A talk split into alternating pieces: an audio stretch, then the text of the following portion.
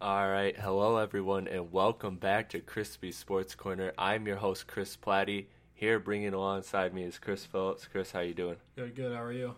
Good, good. This is what we'll call an emergency holy hell podcast because everything just unleashed in the playoffs and all these Clipper injuries. We'll get to those later. But first, I want to start with a little Cavs Pistons series that wrapped up this weekend. Chris, what were your takeaways? Who were who was? Give me somebody who was a champ for for the Cavs in this series. Uh, the obvious one is Kyrie. Kyrie just totally destroyed them with threes and making plays left and right each game. The um, buzzer beater, not the well, the shot clock buzzer beater at the end of Game Three. That yeah, was that was that was crucial. That was huge. Pretty much end of the game. And then of course the uh, one in Game Four, he had multiple threes down the stretch. And then ultimately the stop on Reggie also. It, was it a foul? Was it not a foul? Whatever you want to say. I would say no, but it wasn't. No, it Um, wasn't. and, but that's obvious. Um, well, as a whole, their whole team, as a whole, their team played well. Um, he's obviously their champ for that series, the MVP per se. Um, but other guys stepped up big time, like J.R. Smith had a couple good games, made big threes. Um, Kevin Love did his job, um, and Tristan Thompson, if he has those games where he can attack the glass, and everyone everyone else is hitting on their on their part, then they're probably the most dangerous team. Honestly, I think in the whole NBA. No, I agree with you. I, I'm glad you brought up the Tristan Thompson thing because that seemed at watching those games that seemed so killer because every time Drummond would force be forced to rotate and then no one could box out Tristan Thompson and he just got so many offensive rebounds every game. I I didn't look at the numbers, but I I mean honestly it wouldn't surprise me if he averaged four offensive rebounds a game. He was just grabbing them every time Drummond rotated and that was a huge problem for the Pistons that led to so many second chance points, and Cleveland dominated the Pistons in that category. Um, overall, a champ for me. We'll start with the Cavs. I think it was obviously I, I do agree with the whole Kyrie, but if I had to pick somebody else, I I would say I would say Kevin Love, even though he had a bad game four. But it looked like in game four he got shook up and uh, he had some type of arm injury, and I thought maybe it was another shoulder injury. I remember seeing in the play early It in the first. um, yeah, Who was the play with? it was Um, almost like a similar play to the Kelly Olynyk one last year. yeah. And even me being a Pistons fan, well, I'm a cat. Well, I'm not gonna say I'm a Cavs fan. I'm a LeBron fan. But I when I seen that, I even got mad that like. I, it wasn't a like a purpose thing, but it's like Yeah, it's just like, come on, yeah, to even, another- like- yeah exactly again. You Yeah. know, yeah, yeah. I do want to see this Cleveland team healthy. I am a Pistons fan, but I do want to see this Cleveland team healthy because I really want to see, and I want all these Cavs fans to know that the Warriors are going to annihilate the Cavs regardless. But we'll get to that in another time. Um, Chris, just give me give me uh, somebody you thought on the Pistons side that actually played positive. Give me a champ. Marcus Morris was the biggest step up player in the whole, not the series, but for the Pistons, I think so. Just because the expectations aren't necessarily that high with Morris, I'd say. Like you would hope he gives you your 14 and six or whatever it is, but he came out in multiple games in the first half, and I think he had 19 or 20 in two of the four games, and he was a big contributor scoring wise. If they couldn't get, if Drummond or Reggie couldn't hit a shot, he always seemed to be there and was there to hit a shot for them. Yeah, no, I I agree. Marcus was huge, but I also I I I want to go a different route. I want to go KCP. And I know that sounds crazy um, that I'm going to praise his defense when Kyrie played amazing, but again, that that just shows how we didn't bring that up when we were talking about Kyrie. How good of defense KCP played on him, and this man still got buckets every play. Uh, Kyrie played sensational, and KCP actually did play sensational defense. He he was a dog. He was locked on him all game of every single game of the entire series. And offensively, I thought he shot the ball well.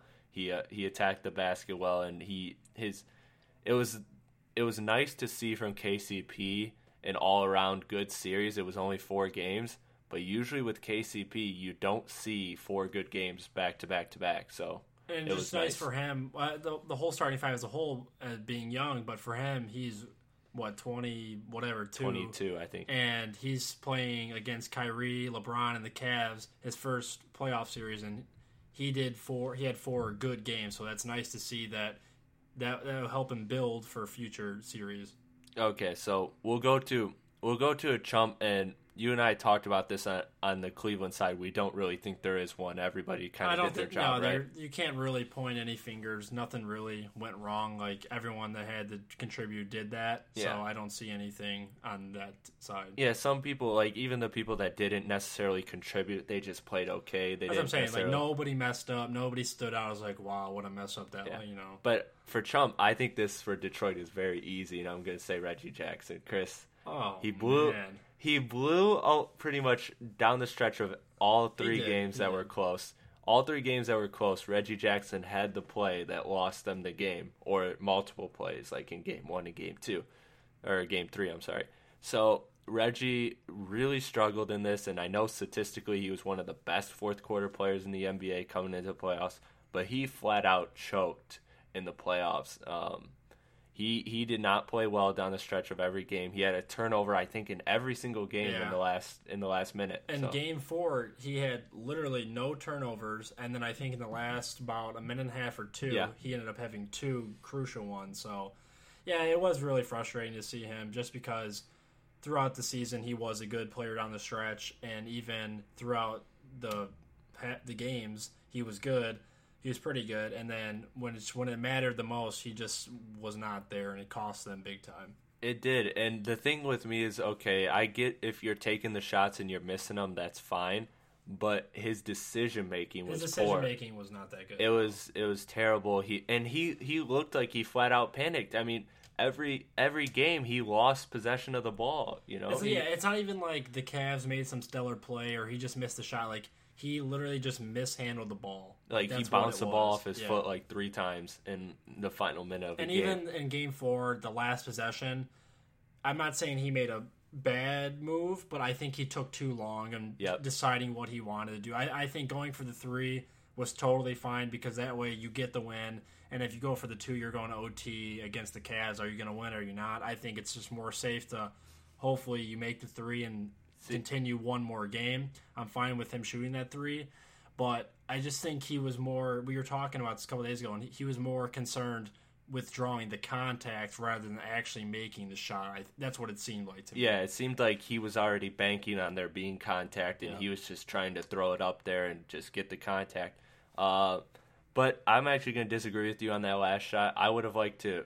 We know, look, we know watching the Pistons all season, Reggie's not a great three point shooter. I would have rather have seen him take a couple more dribbles in and get a floater. I don't really. I'd have to watch the play again because I watched it in real time at the game, so I wasn't really able to fully break it down. But I believe he had a second or two, so he could have Well, gotten a I few more mean, dribbles to the basket. They got the ball with like probably eight, I would say seven and a half, eight seconds, and Yeah. he got the ball and he kind of stood there for a second, like okay, Mm-hmm. here we go, and then he went to the top, dribbled out a little bit. I'm not saying the three pointer was the best play. I'm fine with it just because I Okay. think that it would have helped them if he would have made it obviously to continue a game rather than go to OT.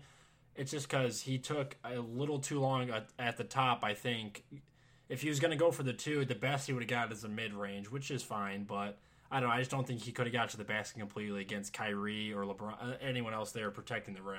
No, and, and that whole play starts with Stanley grabbing the loose ball, and Right. he holds it for a Yeah, split he- he second, did, and and, then like- gives it to KCP, who also holds it It's only a a split, split second. second, but yeah, when a couple split seconds add up in seven Yeah. seconds, you're like, okay, well, you got to go now. and then Reggie, that was the thing that I saw. I first noticed when Reggie got the ball, he walked. He took two or three steps of walking, and then he started to try and push it and do that behind the back on Kyrie, and then all the all all that happened.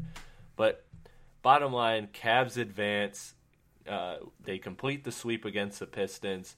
Chris, going into the offseason for the Pistons, and just actually before we go into the offseason, looking back at the season, how successful was this season to you? It's uh, it was a good season for sure. Uh, I think coming in, you expected to make the playoffs with the roster you had. Um, I would say the seventh seed would be nice, especially since it's Toronto instead of Cavaliers. But you know what? You played a competitive series. You were a tough out per se to the Cavaliers, You to really the team that's going good to make yeah. the finals. They will be in the finals, and they would. That, would- none of those games were easy. The Pistons played tough, and they gained a lot of experience with their young starting five, and I think they have a lot to take from the season and the series as a whole to move forward. No, I, I agree. Uh, I agree with that totally in terms of experience gained and all of that. Uh, I I coming into series, uh, I said you know if the Cavs sweep them, how much experience do they really gain from being swept? But the fact that they played in every single game was close, they've I think they do have some experience in terms of learning how to deal with clutch and all of that. And also, I think that watching the way they played in this series against the Cavs, you can make an argument for them against five of the other teams in the in the conference, right? Like I think I think if the Pistons were to play anybody but Cleveland, Miami, and Atlanta, I think you could make an argument that Detroit could win the series. Yeah, they got a legit shot of moving on. The thing and is, maybe even Miami. a big takeaway from the series, I think the biggest was each game, all four games, they came out really, really good. The first half was really good, and then the second half, it's like what it's almost like kind of what happened. Like the Cavaliers made a couple big shots and they couldn't seem to get out of it. The Pistons, it's like I don't think they were second half ready, and that's where they seemed to lose it to me. Like the Pistons were great the first half, and second half, eh, not so much, and they're kind of coming from behind playing catch up the whole time. Yeah, and that was the one thing I did like though about Detroit is that it seemed like every time it, it was a series of runs. Like the Cavs would go on an 8-0 run, and the Pistons came back with an 8-0 run, then the Cavs responded. So it was nice to see that in this uh, series. Like it wasn't just a lot of these games where Detroit made major comebacks and and, got, and kept it close. Like they had to keep fighting rally after rally from Cleveland. Um, so overall, the series is over. Obviously, the Cavs advance, and off-season wise, if you're looking at the Pistons, what are what is your strategy for the off-season? What do the Pistons need to do? Um, there's two ways to go, like we were saying earlier and a couple days ago, even with uh, other friends. But either you think you're one pretty solid piece to actually becoming a contender, because not to let's not forget they won 44 games. Which how much did they win last year? Like Uh, 20 32. was it okay so that's a huge jump and say you have 44 games you win six more you're a 51 team and a 50 win team in the NBA that's a pretty good team. So say you you think you're one pretty solid piece away which I think you can look at guys um, like we discussed Ryan Anderson Al Horford other guys of those caliber or you think okay we like our young starting five um, we think they're going to learn, and we add to the bench that was obviously a huge problem for the Pistons the entire season and, and in that Cavs series. So either you add two, three maybe nice pieces to that bench, or you add one pretty good piece and one bench player. I mean, however, I mean, it's obvious you need a Right. backup starting point guard. That's a guarantee will happen. Steve Blake won't be back. I, I couldn't imagine. I I couldn't. I wouldn't wish Steve Blake upon my worst enemy. Jeez, that was that was a torturous season, man. That that really was. Watching Blake every time he checked in, my heart just sank a little bit. Um, but no, I agree with you. There are two separate ways. Uh, the one idea is to get to get the star. Uh, but I would tend to lean towards upgrading the bench just because I think that I think that this core really can work. I do like this core, and the fact that this team is so young, like all of these guys, except for outside of maybe Reggie, are going to drastically improve. Like KCP is going to be a lot better. He's still young. He's going to get a lot better. Drummond's going to get a lot better. Harris is going to get a lot better. Morris, he might get a little. He's probably going to improve a little bit. Stanley will get loads better, better. yeah. You know, like these guys are so young, and when you're in your first couple years of the NBA, you really do grow exponentially your first couple seasons. So with KCP, especially being a contract year, I really expect him to play very well next year. Uh, and then uh, obviously Stanley being 19 years old, he's got he's got a lot of upswing, a lot of upside. So I like the I like the core six that they have, which is the starting five, and then Stanley Johnson, who we presume is going to be the starting small forward moving forward. So I would tend to believe that you want to upgrade the bench, maybe try and unload that Jody Meeks contract because six million isn't bad. It is an expiring deal for Jody Meeks, but I think that six million can get you somebody better than Jody Meeks. I really do. Even though everyone's getting paid this summer, I think you can get somebody, and maybe not even better than Jody Meeks, but somebody who's actually going to be Well, at able least to play. can con- contribute Yeah, exactly. yeah. Right. So I I would tend to think that I would tend to think that the bench route is the best just because we said Steve Blake awful and you Yeah. know, the thing I think is the way the way I do it is, I think you add a pretty good player, and that way, I think uh, I think the attention needs to be the four because Yes. I don't think they have a definite four. I think Harris can go in between of three and four, but is he a really solid four? I don't know.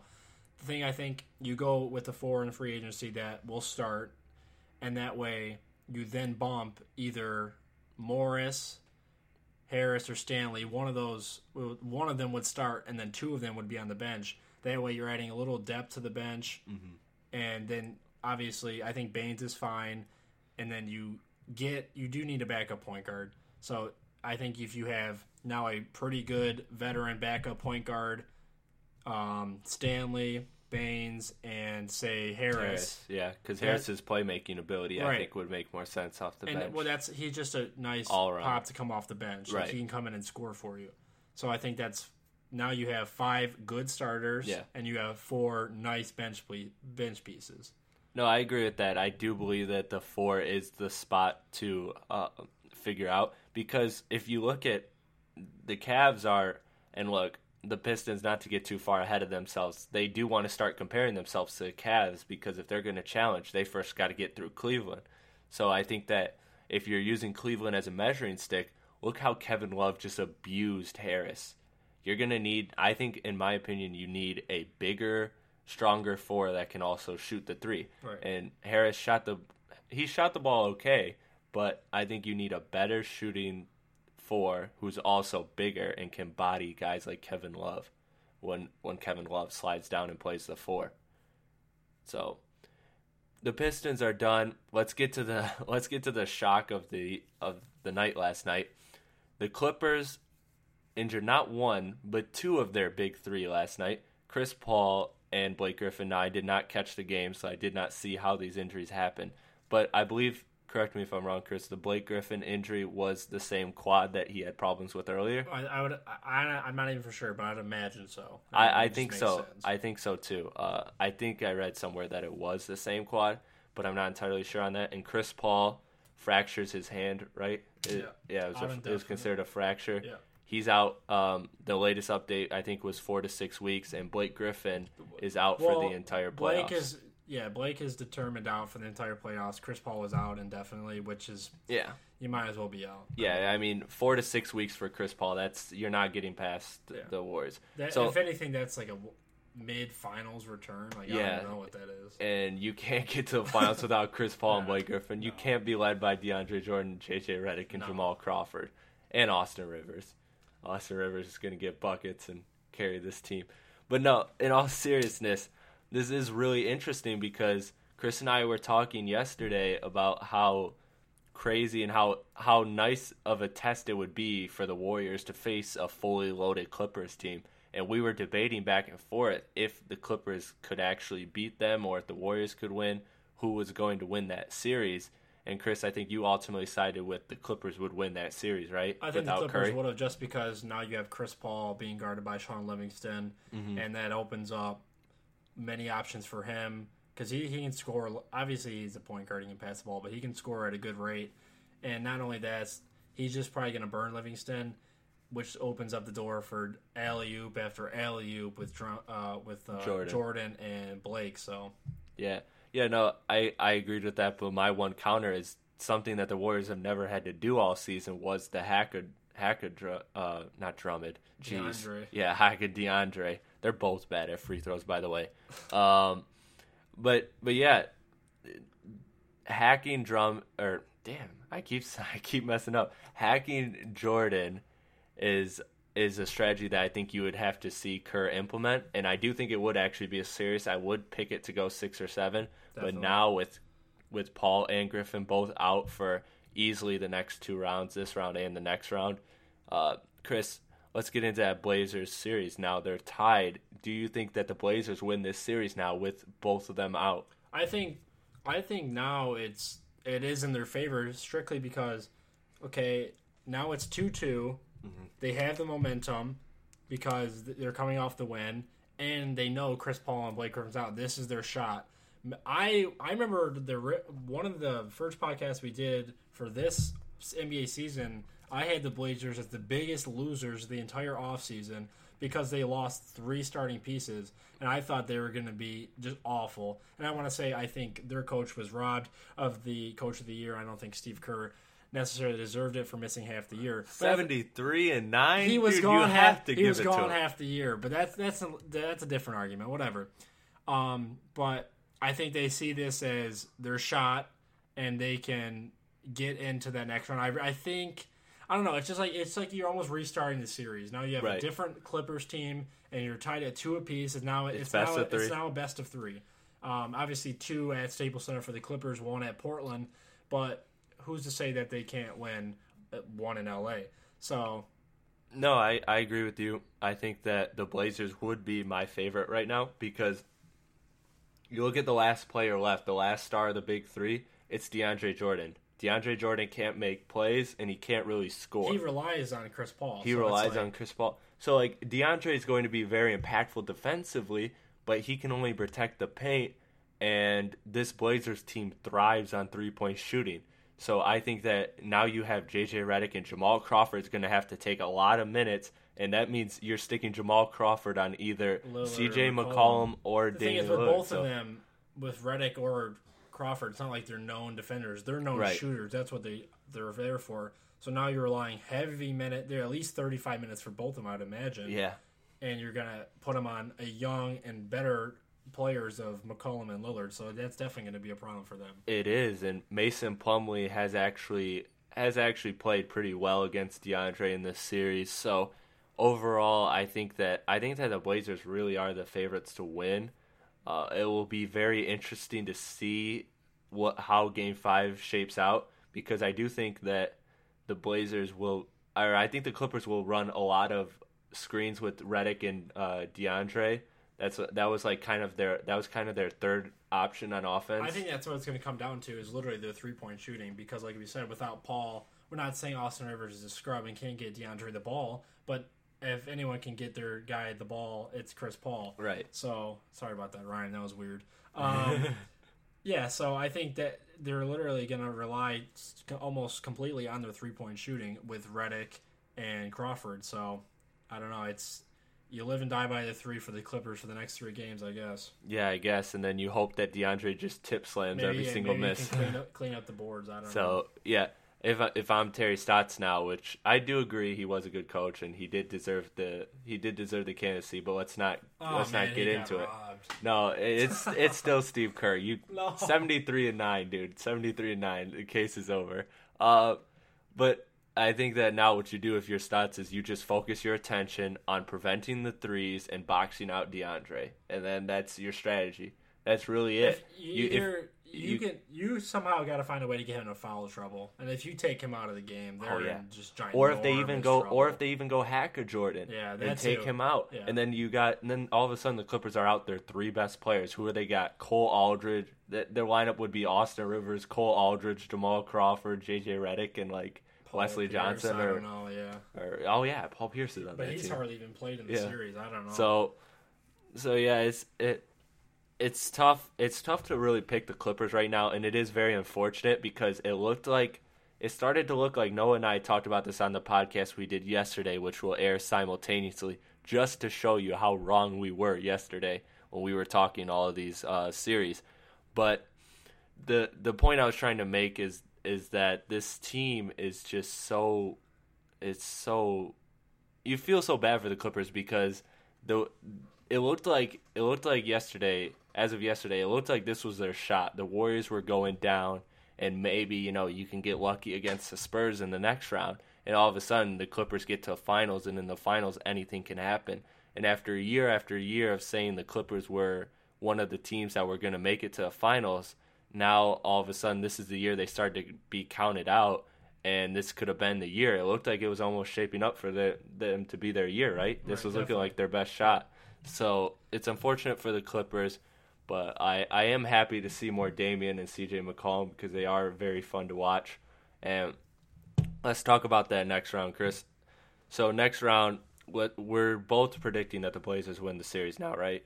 I'll take I'll take the Blazers on edge over the Clippers. So let's say Blazers. Okay, okay, so Blazers, Blazers in seven, Blazers in six, whatever it takes. And Chris, now, I, how do these injuries shape up the w- rest of the Western Conference now? Well, for the Blazers or for everyone as a whole? Just for everyone as a whole. even whole, even Golden State versus Blazers, I just don't think the Blazers will have enough. Um, even without Curry. I think Lillard will light it up though, because you know Yeah. Curry's not on him or McCollum. Either way, how they want Yeah. to see how they defend those two. Um, but I just don't think they're gonna have enough, and um, it's definitely it's Draymond's Draymond Green's time to shine. I think he's one of the most cocky, arrogant players in the NBA. I don't personally like him, but I'm not Because he's from but state, no, man. no, no, no. He he just he comes off as just annoying to me.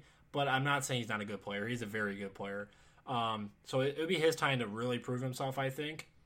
And I think they're going to win that series. I mean, that's a, I Yeah. think that's kind of a given, unless some other weird injury happens to them. But so Golden State advances, and then the OKC Spurs, like that, literally should not be a second round matchup It's gonna like be so that's good. so that bothers me. It doesn't bother me, but it's just like these two teams are both deserving. I think to even to be- play in the finals, the NBA finals, let alone the conference finals. But here they are in the second round going against each other. I really don't know how that works out. Um, I think those both of them, the, both of those teams, Spurs and the Thunder, I think they would both beat the Warriors Wow. in a series without Curry. oh, okay. without Without, Curry. Curry. So say Curry, say Curry's not there in two weeks after his reevaluation. I do think um, the Thunder or the Spurs would come out of the West, Yeah. whichever one wins that series, would- depending on Curry's health, of course. But I don't know who would win that series. I really have no. way. I don't. I don't know. They're both so good, and they. I don't know. The Westbrook and Durant. It's like hard to imagine them losing, but we've seen it happen time and time again. So I Yeah. can't sit there and bank on them. And the Spurs, you can bank on them. That's the thing. Like the Spurs Yeah. are the Spurs. So I'm gonna leave it up, but I think I'm just gonna say without Curry, I don't think the Warriors will advance to the finals. That's Okay. how I see it. Okay, so leave it at that. So let's look at it. Let's look at it this way now. So you're the Warriors, and you get the and you get the Blazers next round. Do you sit Curry out the entire series, or do you bring him back in maybe Game Four, Game Five, Well, whatever, and let him get a Everything couple that's reps? happening is helping them out because now that these two are injured, Blake and Paul, that it's going to presumably extend the series, especially since the Blazers won yesterday, which gives Curry a little more time. Mm-hmm. Um, say it goes seven, which the odds are pretty good to go seven, Yeah. I'd say. That gives Curry even more time, and then he'd get his reevaluation. Reevaluation would probably be like game three or four Yeah, of the around there. conference semis. And say we took the Blazers to win. Are the Blazers going to win three games out of those three or four? No, probably No. not. Yeah. You'd be lucky to get two, honestly. It just depends on how close the series is, obviously. I mean, that's a given. Like, if it's 2 2 and he's ready to play, maybe he plays on like restricted limits. But if it's uh, Golden State 3 1 per se, I think you just, you know, bank on winning the series, let him get his rest. Obviously, he needs to play in some aspects, so shoot around, etc., cetera, et mm-hmm. cetera. But I'd say, you know, if you can and you feel comfortable winning that series without him, you let he doesn't play in that series. That's how I see it. See, now I'm almost of the mindset like it's hard because that injury, according to a lot of the people I've I've listened to and read, say that it's an injury that you don't really play with because it is an injury that it's it's not an injury you play through. It's an injury that if you play through, you can worsen it. Like right now, it's it's a slight strain or a small tear. They're not Small sure yet. yeah. So if, if he plays, if he continues to play on that MCL, then it could become a full on torn, and it could be a lot worse of a situation. So it, it's that hard, but also I do agree that the Thunder and Spurs series is going to be great, but I think that this Warriors Spurs series is going to be even better.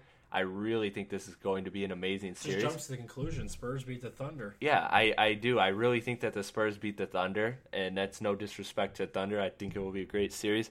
But my point was is that if they play the Spurs, the Spurs have the bet one of the best defensive statistic um, statistically speaking, one of the best defenses in the in the modern era of NBA, in the three point era of the NBA, which spans all the way back for those of you that don't know to 1979. So the Spurs have, statistically speaking, one of the um, as of February, from November to February, they had the third best defense all time, and it kind of tailed off because Pop rest players and all that. But and and the, those Warriors blowout games didn't help them either, and they also tied the home record for the best home team. So when you're talking about such a good defensive team like the Spurs, they're already going to make Curry uncomfortable. Then you throw him back in with no experience against that Spurs team that's already going to make him comfortable. He might not be able to get his confidence back for the entire series or his Are- rhythm. Are you saying he plays the Blazers series, or are you saying Okay, he I'm sits saying I'm saying I'm I'm saying I'm not sure. I'm I'm saying I'm saying it's hard be I'm saying that's the hard part about it is because I think that Spurs defense is so good that you might want to think about and and look, this is all assuming that in 2 weeks the evaluation is he's clear to be played because we don't know the timeline could be extended and he could be out even longer before it's even considered for him to come back. So we'll we'll say the 2 week timeline he's clear to play. I don't know if you want to play him and risk further injury or if you and try to get him comfortable in game 3 or 4 or whatever whatever the series is if Golden State's up 3-0 3-1 probably that's probably the most likely scenario 3-1 3-4 uh, Three one probably. 3 1 probably heading into heading into game five. I think you play Curry just to just to get him some reps and get him ready because this San Antonio Spurs team is a legit defense. So I I I really think that especially shooters like Curry, you need to get in rhythm and the Spurs can if if the Spurs can play such good defense that they might not allow him to get into rhythm between the combination of the defense and the rust. So you're just counting out the Rockets already? It's three one. No. They did it last year. uh, by the way, Jason Terry guaranteed a win at Oracle Arena. Oh dear God. Not even kidding. Actually, though, um, back to your point, I think Curry just just to make sure you don't aggravate that injury. If he is clear to play, um, I think you just sit him out for the Blazers series. I think your team's obviously very, very superior, even without Curry to the Blazers. So I think you just bank on winning that series, let him rest, um, keep him ready, and then once the final conference finals comes, you um, get him in there. and you just hope that the rust isn't too much of a factor. I mean, You we're know- also talking about the best shooter of all time, probably, right. So, you you know yeah, you know, he'll hit some and he'll definitely miss some, but you know, and and it's all a confidence thing with the shot. So you know he he makes one and he really gets going. yeah, so he shoots his mouth guard in the sideline, and Draymond weighs a towel. Old story. I'm over it. oh my gosh, this is this guy is the biggest Warriors hater on the planet right now. I think the only Warriors hater on the planet yeah, right now. All right, so we'll wrap up with this thought. Um, Chris, tell me of these series left. Which of these first round series will be the most entertaining for you to watch, and which do you think has the potential to be the best? I think I'm gonna go Miami and Charlotte just because um, I think whichever team wins has a legitimate shot of beating, let's say Toronto. I think Toronto's gonna win at this point, um, and I think well, I think Miami would win that series of Miami Charlotte. So I'm hoping they win that, and I want to see Miami Toronto, and for my own self pleasure, I want to see Miami versus the Cavs in the conference finals. Um, obviously, LeBron, Miami, be a good storyline. Uh, he goes in there, he blows it up, they boo him, blah blah blah. I'm just going off Miami Charlotte just because I think it has the biggest impact potentially. Just because I think Miami Toronto would be a good series, and then Miami and Cavaliers would be something cool to see. Because I, I was thinking about Boston Atlanta, but I just think ultimately the winner that gets fed to the Cavs, which is a I think a general statement by anybody. So I think um, I want to see how that plays out with Miami and Charlotte going forward. Yeah, I do really. I'll, I'll tell you what. I do. I'm actually more fond of the Hawks this year than I was last year, which is kind of weird considering the Hawks were better, kind of better last year. They looked better, but I don't know. I think this year I've kind of bought into them. But I do think that Cleveland's a team that just has their number, has their. Um, Cleveland just is a team that Atlanta doesn't match up well against. But I do think like Atlanta would match up well against Miami or other teams. So I am kind of intrigued with the Boston, uh, with the Boston Atlanta series. But I do agree with you. I think the Charlotte Miami has the most stakes because they are teams that can really um, not, not it's obvious just Charlotte, Toronto's but- more vulnerable than Yes. the Cavaliers. and period. and to put this in perspective, we are recording this just right after the final of the of the game where the Raptors came back and they came back. They outscored the Pacers twenty five to nine in the fourth quarter to take Game Five in a three two series lead. Chris, how do you uh, How do you see that series shaking out? Are the Pacers done in six, or you think the Pacers got enough to force Game Seven? I think when you blow something like that, that just takes a lot out of you. Mm-hmm. And Toronto is the better team. Like they definitely are. Right. They they might not be playing like it necessarily, but they are the better team. So I think momentum swings back to the Raptors side. I know Game Six would be in Indiana, but I don't know. I think I'm gonna go Toronto in six. Okay. I, I agree with that. I think Toronto in six. And Chris, I want to ask you one last question before we wrap this up here. With Toronto, Toronto going six or seven against Indiana, are you are you not still not confident in Toronto that they can be um, that they can contend or even like face the Cavs? Like, do you think do you think they have any shot at beating Cleveland or at least making it a series? I don't know. Like honestly, I don't even know if they're going to be there. Let alone because yeah. first of all, I do think they're going to be the Pacers, but that's not just because I say that doesn't mean it's going to happen. um, and even that I think the Hornets are a good team, and I think the Heat are a good team, and I think truthfully that's pretty much winner take all. I think Toronto would have an edge a little bit, but we know they're not the best playoff team in the last recent couple years. Um, so I don't, I don't know. I think Toronto was more scary three months ago. Now it's yeah, just like, eh. I agree. I agree. I was, I was one of those people that never bought into it. I said, look, I'll, I got to see how they play in the playoffs because look, there is, there is and people don't really quantify this, and neither do advanced analytics. That there really is a mental state does mean a lot to teams, and it really can affect a team. Like you, you've seen teams like like Miami's really honestly, if you look at them on paper, they're not super talented, but they're super confident in themselves, and they play great because of that. You know, you know what I mean. So, I I don't know. I think I think Toronto's a fraud. I think they are. I think they. I think I am at this point. I'm so concerned that I think I don't pick them to get out of the second round, whoever they play, Charlotte or Miami. I think if they play Miami, I think it's a good series. Uh, or I, am sorry, if I, if they play Charlotte, I think it's a good series, but Charlotte wins, which would be crazy. Charlotte in the like conference Charlotte. final. Charlotte's cool. Like and then, um, and then they got, and then you got Miami, who I think would just beat down the beat down the uh, the Raptors because of their experience. All right, and that will do it for this episode of Crispy Sports Corner. Remember, there will be two episodes uh, leaked simultaneously, posted up. This one with Chris Phillips and Chris. Thank you for coming on. No problem. We'll, Anytime. All right, we will see you back again, yes, and yes. stay tuned for the other one featuring Noah Loffman. Thanks, guys.